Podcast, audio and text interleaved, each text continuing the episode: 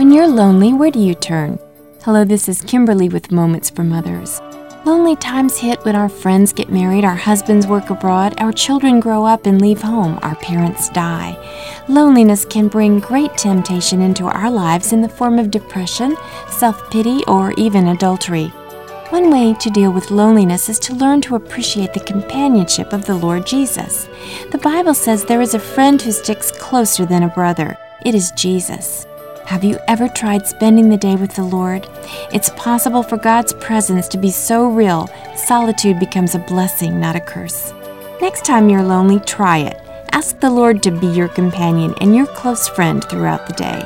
Moments for Mothers is a production of Asia Pacific Media Ministries.